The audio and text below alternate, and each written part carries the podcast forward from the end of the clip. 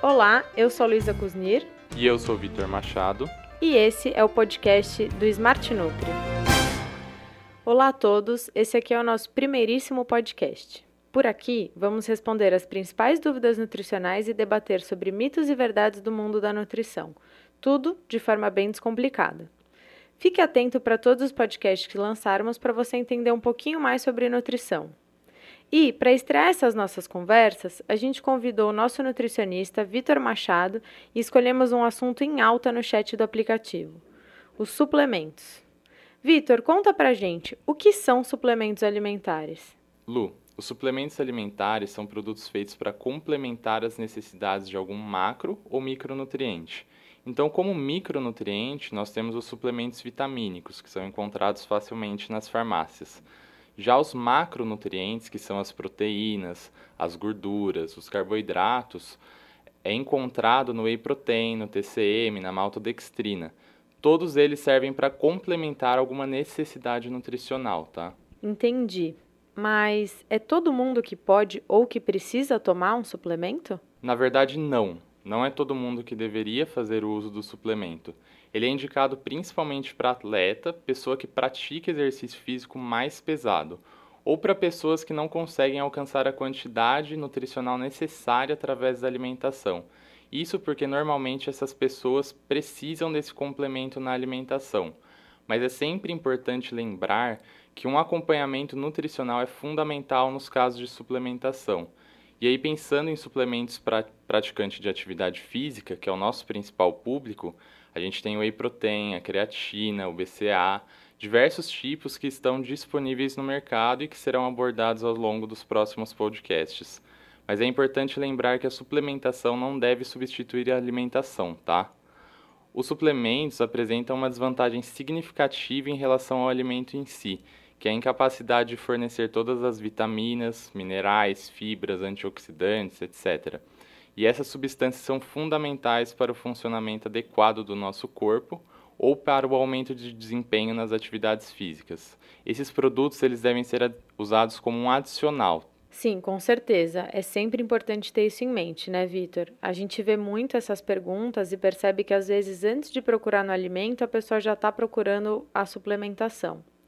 Mas pensando nesse ponto de suplementar para as pessoas que praticam exercícios físicos, em quais situações eles deveriam ser consumidos? Olha, Lu, isso vai variar de acordo com a necessidade da ingestão nutricional da pessoa.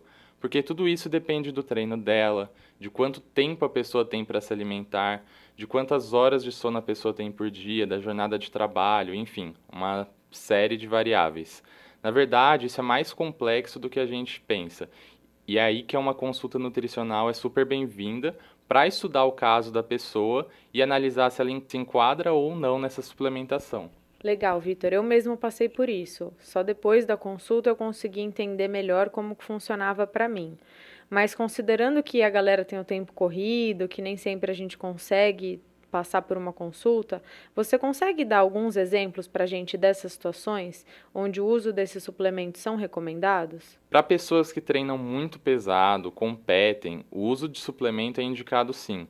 Isso porque os atletas precisam comer um pouco mais, ter um extra de calorias que vai ser direcionado para a construção muscular e na prática do exercício. Então existe uma demanda maior de ingestão de calorias. E nesses casos fica difícil comer tanta comida, então a gente acaba optando pelos suplementos. Outro caso é quando o atleta está fazendo uma dieta restritiva e consome o suplemento para evitar uma possível carência nutricional.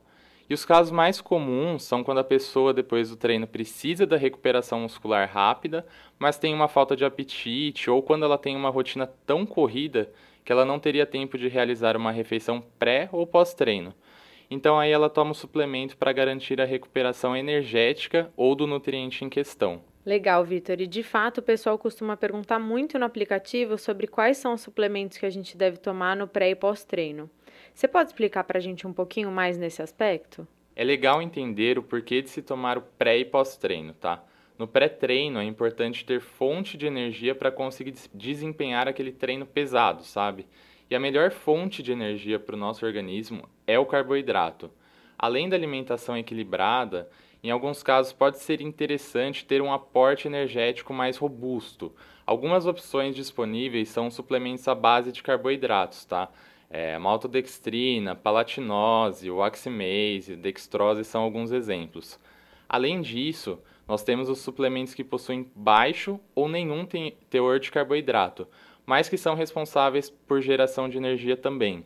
Um exemplo clássico é a creatina. Depois do treino, é importante ingerir componentes que vão ajudar na rápida recuperação muscular, já que o organismo irá absorver os nutrientes para compensar o que foi degradado durante o treino.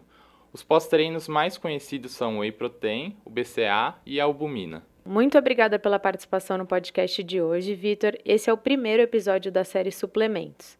Então, se você ainda tem dúvidas sobre esse assunto, fique ligado nos próximos episódios e não deixe de perguntar no chat. A gente vai entrar no detalhe de cada um desses suplementos que o Vitor citou. Esperamos que tenham gostado e até a próxima.